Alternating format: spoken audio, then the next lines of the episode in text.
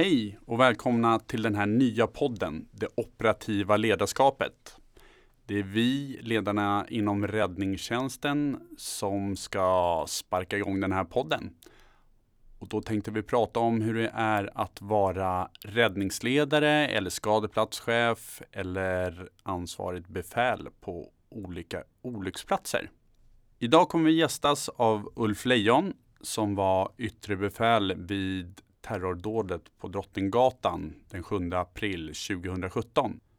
Jag som pratar just nu heter Jesper Lindström. Jag är brandförman till vardags i Storstockholms brandförsvar och jobbar även för ledarna inom räddningstjänsten. Välkomna!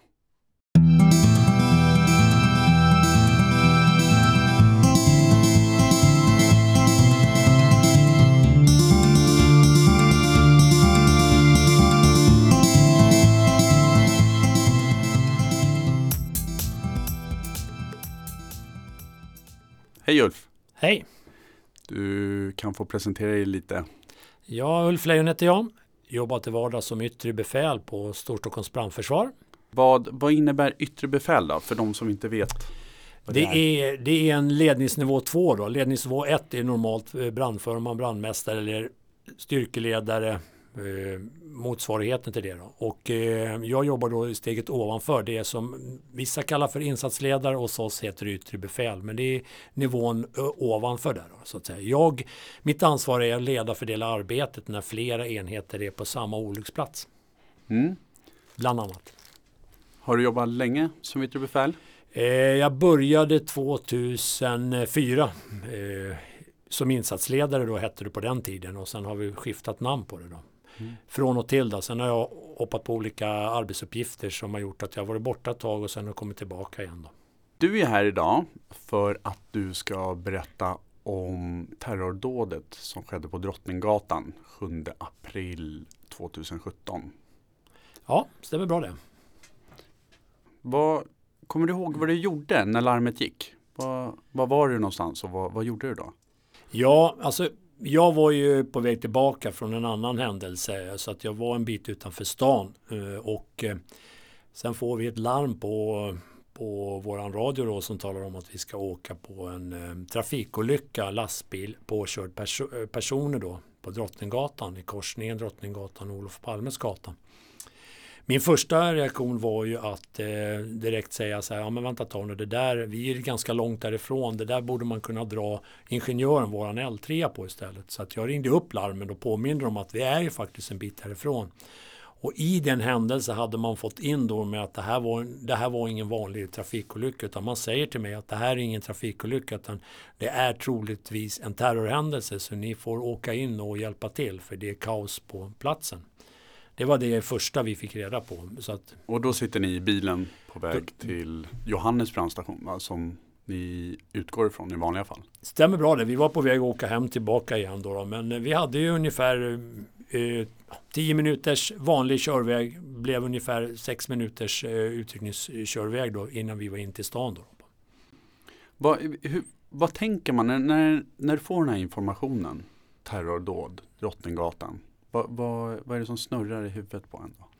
Ja, man måste starta med att vi har ju jobbat med den här frågan väldigt länge i Storstockholms brandförsvar. Då, eller väldigt, väldigt, men betydligt längre än de flesta. Vi startade redan 2015 med att börja arbeta med de här frågorna. Det ska man ha med sig i eh, hur vi tänker. Så det, det var ju att tänka på vad har vi lärt oss hittills och hur ska vi agera och hur ska vi göra. Men det stora problemet var att det första jag fick eh, till mig också efter att det var klart att vi skulle åka hit är att man får ingen kontakt med de som är på plats.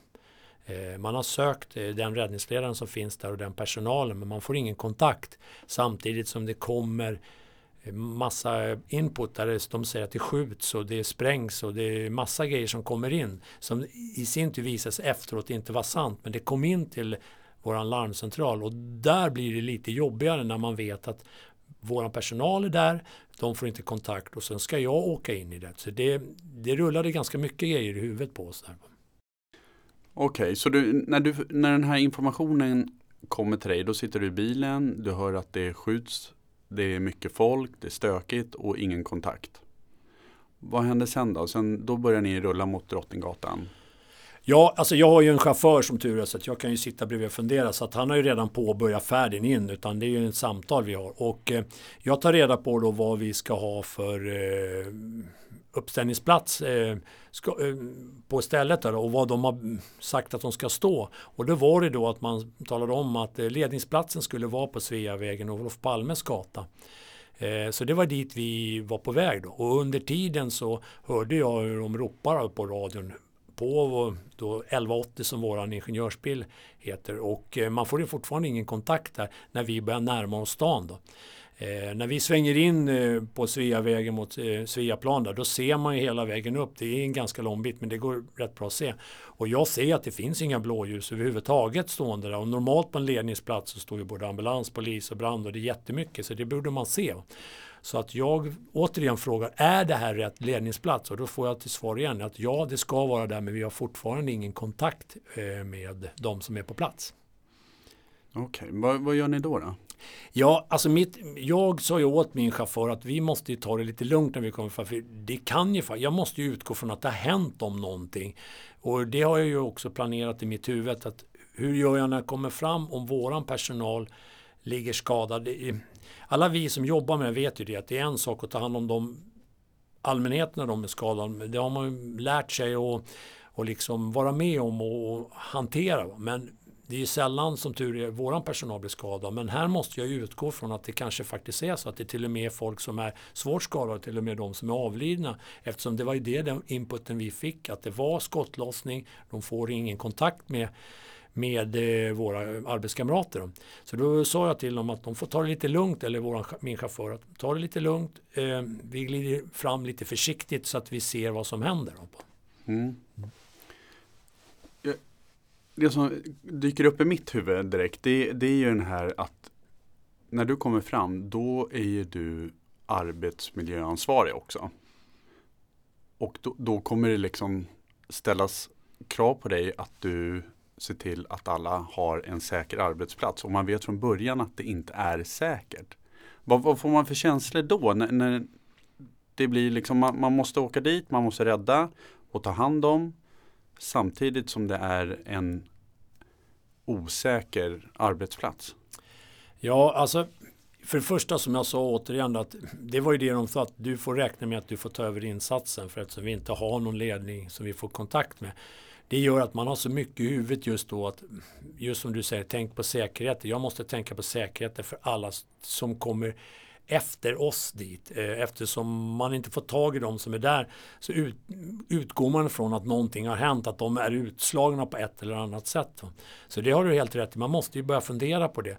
Men man måste ju också ha med sig i det här att när man väl är där så är det ju kaos och det är folk, eh, civila som hjälper till skador. Om vi ska stanna och inte åka fram, det tror jag inte blir så bra för att vi har ju bättre resurser att kunna göra saker. Vi har ett annat tänkande, vi är vana vid att agera vid nödsituationer och det kanske inte alla andra är. Så det är mer att fundera på det. här. Hur gör vi det här så säkert som möjligt? Men först måste jag få mig en bild av vad som har hänt. Det går inte.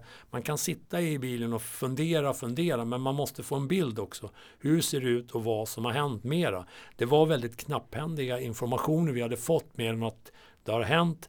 Det är skottlossning och det är kalabalik på platsen. Det är det enda jag vet just nu. Mm. Och sen när ni kommer fram dit då, eh, då åker ni direkt till den här ledningsplatsen, antar jag? Ja, alltså vi åker ju fram till den ledningsplats som skulle ha varit, men den var ju inte där den var.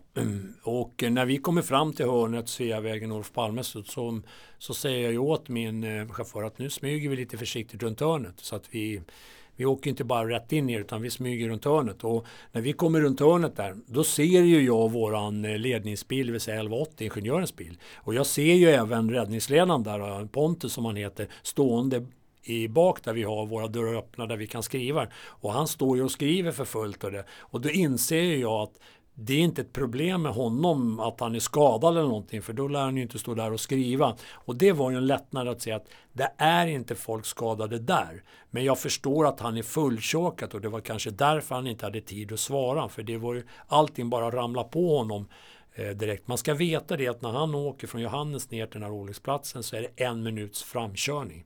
Det är den tiden han har på sig att förbereda sig, det vill säga att man hinner inte förbereda sig. Så han var fulltjockad, vilket var en lättnad för mig att det berodde på det än att han hade legat skadad eller skjuten eller någonting. Så det gjorde ju att där släppte en stor sten från mig och jag kunde börja agera i, i min roll som eh, skadeplatschef istället. Där. Mm. Och vad gör man då? då? Vad, gör, vad, vad har du för uppgifter? Ja, eh, först eh, när jag kommer fram då meddelar jag bakåt att vi är framme och att jag ser eh, ingenjören att han, allting verkar eh, bra när det gäller den biten. Och lämnar att nya ledningsplatsen är Drottninggatan och Olof Palmes gata istället.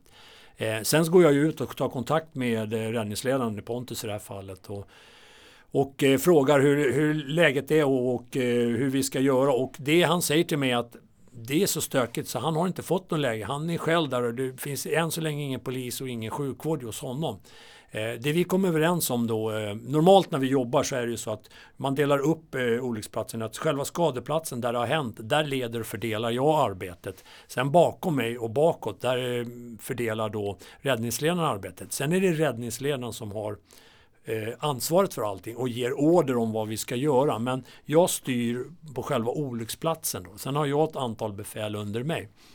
Men det vi kom överens om det var att jag skulle skaffa honom ett läge. Jag är hans ögon, öron så att säga och ska ta reda på vad har exakt hänt och komma med förslag. Att jag tror att så här ska vi göra med den här insatsen. Då. Och hur, hur ser det ut då? Hur, vad, gör, vad gör du för något för att få ett läge och hur ser det ut på platsen? Ja, det är som, du, som de sa, det är kaos. Själva den här sträckan är ungefär 500 meter lång. Och det är ju ingenting man bara tittar på så är det klart sen. Utan man får ju ta sig från ett håll till ett annat håll. Men när jag kommer fram i korsningen så ser jag att åt ena hållet där har sjukvården satt in sina resurser och jobbar för fullt. Så jag släpper den biten för jag anser att där har de redan satt igång. Däremot åt andra hållet, det vill säga från Olof Palmes gata upp till till eh, Mäster Samuelsgatan där Åhléns ligger. Där var det fortfarande bara en del brandpersonal som jobbade för fullt och så var det vissa delar som var tomt men det var civila som hjälpte till och det var väktare och poliser. Så jag tog mig hela den vägen upp till, fram till Åhléns där lastbilen stod och brann och våran eh, styrkor höll på att försöka släcka den och så pratade jag med våra befäl lite snabbt bara för att få, få ett läge av dem. Sen tog jag mig tillbaka till eh, ledningsplatsen och eh, meddelade då Eh, Pontus, vår räddningsledare, då, hur jag såg på det och hur jag tycker vi ska göra. Eh, I det här läget har också mer personal från oss kommit ner från Johannes, vilket är vår befälsstation där vi åker med högre ledning, det vill säga L2 och L3. Då.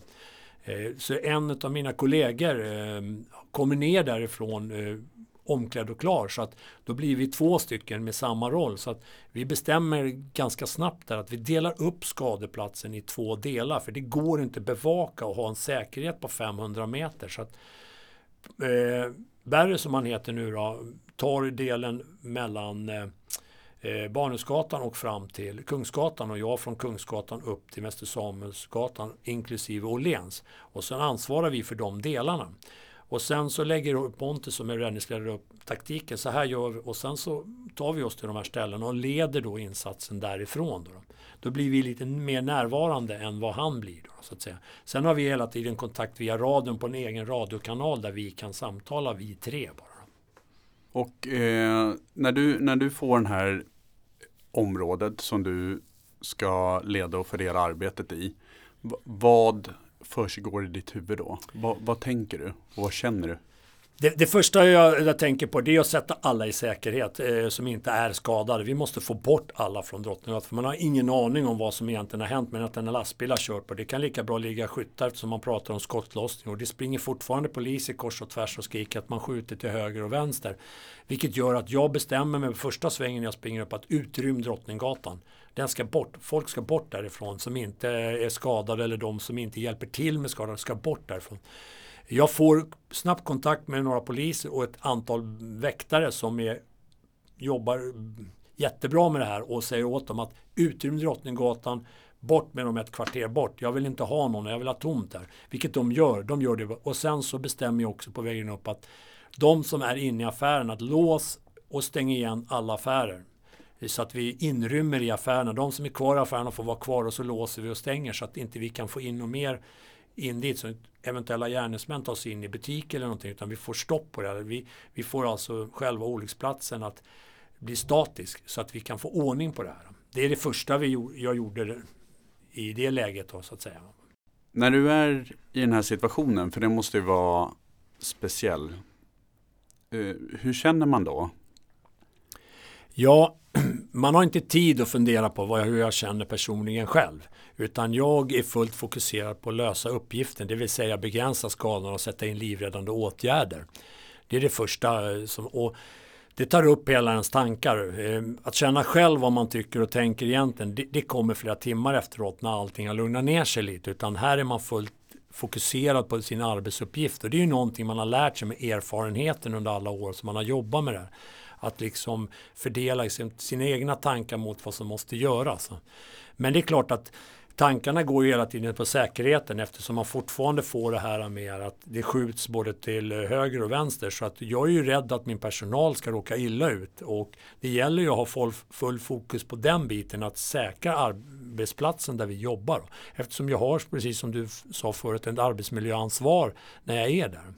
Så i det här läget, då har du fått larmet, du har sökt information, du har kommit fram till platsen, du har gett en lägesrapport, kontaktat räddningsledaren. Sen har du även gått på Drottninggatan och skaffat en bild över skadeplatsen.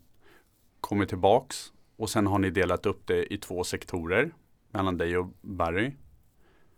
Och sen har din sektor och nu börjar ditt arbete på skadeplatsen. Du har utrymt Drottninggatan med hjälp av väktare och polis. Och sen har du inrymt i affärerna det måste varit en ganska svår uppgift att få till liksom, över en så lång sträcka. Hur, hur, hur funkar det den biten att få bort allt folk och inrymma samtidigt som du ska bedriva livsuppehållande åtgärder och ta hand om skadade och hur funkar det? Det var ju väldigt mycket människor som med, med god eh, sjukvårdskunskap på plats som hjälpte till att vårda de som inte vi hade tid att vårda så att säga. Va? Man ska ju veta att den här branden som är på, i lastbilen på Åhléns den höll ju på att ta sig in i byggnaden så vi hade ju jättestora problem att försöka bekämpa den samtidigt som det låg eh, människor kvar under lastbilen. Det är också en del man måste ha med sig. Va? Men man får inte fastna för mycket i detaljer på min nivå utan jag måste släppa det till sektorcheferna som har den eh, olyckan där och den som har den där. Utan jag måste ju fundera på det stora hela. Hur får jag en säker arbetsplats? Har jag rätt manskap överallt? Har jag sett till att det inte det sprider sig olyckan oavsett om det har med en brand att göra eller om det har med en skjutning att göra så ska jag ju se till att inte fler människor blir skadade. Det är ju det som är A-ord och även att miljön ska man ta hänsyn till också. Det är ju lika viktigt det. Va? Det är klart att liv alltid går först. Va? Men det är där någonstans man får lägga sig. Man får lägga sig på en lagom nivå. Går man in för mycket detalj, då är det kört. Då tappar man fokus och då blir man översåkad. Och då blir det inga bra beslut. Utan man måste lära sig att hålla sig en rätt nivå. Då. Men vad, vad tänkte du då? Vad, vad, hade du för olika uppdelningar? Om du pratar om sektorer. Vad, vad delade du upp din del av skadeplatsen? Vad hade du för sektorer? Jag hade ju då Sektor, en sektor var ju lastbilen som brann där. Där hade vi ju två styrkor som höll på att jobba med det. Sen hade jag två styrkor som jobbade med att ta hand om skadade ifrån då Mäster Samuelsgatan ner till Kungsgatan.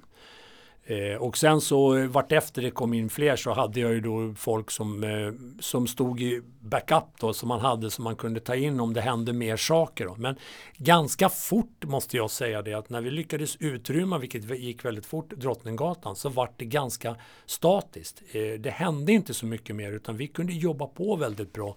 Så den personal jag hade på plats räckte gott och väl. Så de här styrkorna vi hade på brytpunkt och väntade, de behövde jag aldrig sätta in utan de stod standby. Va? Men det var rätt skönt att veta att man har några styrkor till. Vilket är en fördel för oss som jobbar i storstäder där vi har fler styrkor och ganska snabbt kan få hjälp.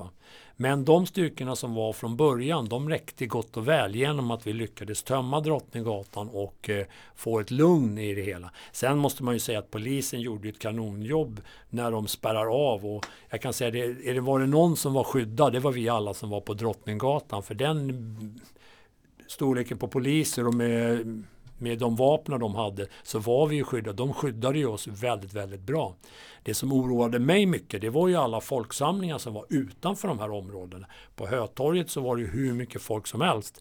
Och skulle man nu vilja gjort något illa så hade man kunnat gått upp till Hötorget och gjort någon mer grej eh, där uppe. Och det hade inte varit så bra för då hade vi legat i underläge. Men jag tyckte att vi kom ganska fort i ett överläge på, på skadeplats. Vi fick ordning ganska fort på det och vi fick eh, vi, vi, lyckades jobba väldigt bra där och det vart ett lugn där som gjorde att alla jobbade på ännu bättre. Det vart inte den här stressen som jag hade befarat från början. Lastbilen som hade kört in i Åhléns, jag tänker direkt att var Åhléns utrymt?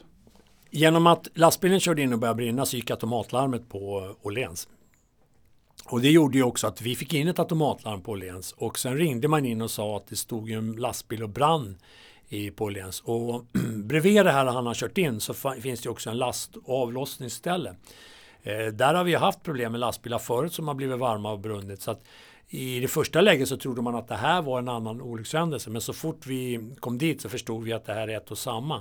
Så att ja, det påbörjningar av eh, utrymning hade gjorts tidigare. Sen kanske det fanns några personer kvar när jag kommer dit men ganska snabbt så tömde man Åhléns på folk och alla fick gå ut därifrån. För det var väldigt stor fara för att eh, Åhléns skulle börja brinna ordentligt. Då. Det började brinna inne vid där lastbilen hade kört in men de, eh, våran personal som var där och började släcka gjorde eh, väldigt bra eh, insats så att man kunde slå ner det. Eh, sen efteråt har vi diskuterat om ehm, hur bra det är att gå så nära eller inte nära. Det kan ju faktiskt finnas en bomb eller någonting annat på lastbilen. Men man, man får inte glömma bort det här att när man kommer dit är det fullt utvecklad brand. Man har två personer under. Den ena får man bort ganska snabbt men det finns en kvar fortfarande under som är fastklämd. Man vet ju att det även finns lite folk kvar inne på Lens och det börjar brinna väldigt mycket. Så det här är ju en bedömning man måste göra. Hur mycket kan jag gå fram och var ska jag ställa mig? Och det går alltid efteråt att säga så här att ja, vi kanske inte borde ha gjort det, vi kanske inte borde ha gått dit. Men vi har försökt eh, ta vara på det vi gjorde och, och, gjort en bättre plan på det. Men jag tycker fortfarande att vi agerade som vi skulle och, och säkert som folk förväntar sig om att vi ska göra. Och jag tycker att vi höll en bra och säker nivå. Sen kan man alltid bli bättre på saker. Då löper arbetet på då, på Drottninggatan och eh, insatsen mot Åhlénshuset om man delar upp det. Då. När känner du att nu börjar det gå åt rätt håll? Att nu börjar vi, vi har släckt branden och vi har fått bort alla skadade. När händer det och hur känns det? Efter en timme ungefär då, då är, ju, då är olycka, olycksplatsen väldigt, väldigt statisk. Då har vi kontroll på läget. Eh, det, det som, och även på branden i lastbilen, den fick vi ganska snabbt kontroll på genom att man gjorde en effektiv insats där. Man, man eh, körde på med mycket folk från början och såg till att den släcktes ner. Och, eh, sen drog ju tiden ut. Det, det, som vi hade stora problem med det var ju att transportera bort alla de skadade. Det hade vi jättestora problem med. Och, eh, vi hittade ju en, eh, en, en svårt skadad person eh, bredvid där som man hade dragit undan och eh, när jag ropade och ville ha en ambulans så får jag beskedet om att det tar ungefär 20-25 minuter, kanske upp till en halvtimme innan det finns en ledig ambulans. Och den här personen är så svårt skadad och i det här så har vi en läkare, en, alltså en läkare som är där civilt om jag nu får uttrycka mig så, som hjälper till då. Och, och vi kommer fram till att den här personen kommer inte att klara sig om vi bara låter den vänta där en halvtimme. Så att jag beslutar och frågar eh, Kungsholmen i det här fallet om, om de har, för de har varit på dykuppdrag men har tagit sig till olycksplatsen så de har en liten bil, en buss eh, och då frågar de om de skulle kunna lasta och köra in till närmaste sjukhus för det kommer att ta en halvtimme. Eh, beslutet blir att vi gör så. Vi lastar den här personen i bilen och kör in till sjukhuset. Och det är den första personen som kommer in överhuvudtaget från den här olycksplatsen. Kom, åker man direkt till KS med då. Eh, det fick jag reda på efteråt. Jag trodde redan att folk hade börjat landa på KS men det hade de inte gjort utan det här var den första person de får in på på eh, Karolinska då. och eh, det visas efteråt att den här personens eh, liv räddade vi tack vare att vi gjorde det här. Rätt eller fel om vi ska skjutsa folk men får jag göra om samma sak igen så skulle jag gjort precis samma eftersom människan överlevde och enligt de läkarna som är specialister där inne så berodde det på att vi kom in med den här personen så snabbt. Vilken härlig känsla ändå att ta ett sådant beslut och känna att man har gjort rätt. Ja, absolut är det det. Men det, det hade ju också kunnat vara så att personen hade dött i bilen. Men å andra sidan så hade den gjort det i alla fall om inte vi hade kommit in. Så att jag tycker att, eh, jag har fått den här frågan förut, men jag tycker att beslutet var ganska lätt. Kör in så fort som möjligt. I de här delarna finns inga regler än, utan att man måste försöka få bort folk därifrån och få in de skadade. Vi har ju inte hur många ambulanser som helst, men det är klart att det är sjukvården som ska göra det i normalt fall. Det här fallet var lite speciellt och det visade sig vara rätt beslut. Ja, absolut så känns det bra efteråt. Om man går till ditt jobb på den här olyckan terrordådet på Drottninggatan. När börjar du avsluta ditt jobb och vad gör du då? Och lämnar du över till någon? Eller hur, hur funkar det? Ja, alltså vi, vi själva jo, insatsen pågår ju i, för vi har ju fortfarande en del skadade kvar. Sen har vi ju alla människor som är instängda i butikerna. Eh, det får man inte glömma bort. Det finns ett antal instängda där och det, det är en sak som jag fick lära mig om att ta uppskatta hur många är det. Och jag hade en liten uppskattning på att det kunde vara kanske 500 personer som var instängda i olika butiker. Eh, nu är butikerna i olika plan, vilket man inte kanske tänker på när man står där. Så att redan när vi började tömma de här problemen, när vi skulle ta bort dem, så att de två första affärerna av hur många som helst hade vi nog passerat 500. Vi var nog uppe i 2-3 tusen personer som var instängda som jag inte hade en tanke på just då mer än att jag ville få stopp på, på själva olycksplatsen och, och låsa in där. Så det var en eh, upplevelse som kanske var mindre rolig att veta att oj, det var väldigt mycket människor. Och de kan man liksom inte bara släppa vind för våg utan det måste ändå registreras vilka var med och det det ska ju göras tillsammans med polisen. Så där hade vi lite jobb att göra. så det tar ju lite tid. Va? Men i grunden när jag av, eh, har kommit så långt så att jag känner att nu kan vi börja avsluta delar. Då går jag ju tillbaka eller till min räddningsledare. Vilket jag gjorde ett antal gånger när man lämnar av olika rapporter. Och talar om att nu är läget eh, stabilt här. Och eh, vi kan skära ner lite på styrkorna men vi fortsätter att jobba med vissa saker. Då. När man ska lämna skadeplatsen och har varit yttre befäl och ansvarig för en del vad, vad tänker man och, och vad lämnar man över och till vem lämnar man över? Och hur sker det arbetet? Ja, det, det, efter ungefär tre och en halv timme där någonstans, det var ju där jag fick första svängen där jag kunde sätta mig ner och reflektera över vad som hade hänt. Eh, och börja fundera på, gjorde jag rätt? Vad har jag utsatt min personal för för stor fara och alltihopa?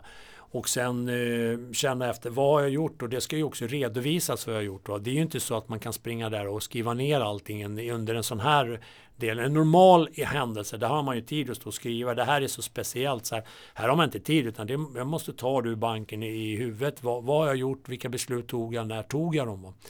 Och det blir lite annorlunda. Och, det är ju så att när jag känner att jag har kontroll på lägret, att vi kan börja skära ner, då, som jag sa, då går jag tillbaka till ledningsplatsen och sen så förklarar jag för min eh, räddningsledare i att nu läget är så stabilt nu så att nu skulle vi kunna dra ner på styrkor och då behövs ju inte vi vara kvar på samma sätt. Va?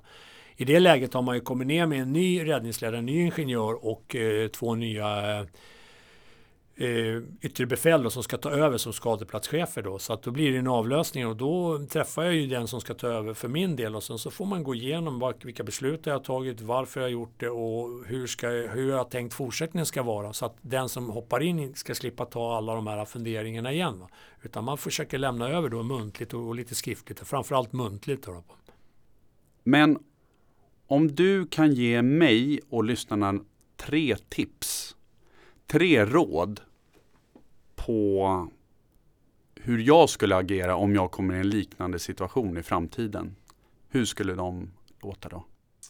Ja, jag ska försöka hålla det till tre. Men starten är ju på vägen ut. Det är att man förbereder sig i huvudet redan. Hur, vad har vi kommit överens om? Vad har vi lärt oss? Och hur ska vi få det här att fungera? Det är det första man måste förbereda sig på. För att om man inte är förberedd i hjärnan då blir det kaos när man kommer fram om det bara rasar på. Det är bättre att bygga upp en målbild som är mycket, mycket större än den kanske verkligen är. För då är man på rätt sida. Det är det första man ska göra. Och då ska man ta vara på det man har lärt sig. Det andra när man kommer fram det är att skaffa sig en bild på vad som har hänt. Det går inte att ge en order utan att man vet vad har hänt och hur ser det ut. Det vill säga att man måste ta reda på det med sina egna ögon och öron. Hur låter det? Hur ser det ut? Och därefter får man bygga upp en skadeplatsorganisation utefter det man har sett och hört. Det tredje skulle jag vilja säga det är ju det att se till att göra det så säkert som möjligt. Man delar upp det i rätt storlek i sektorer som är övervakningsbara. Man ser till att det är så säkert som möjligt.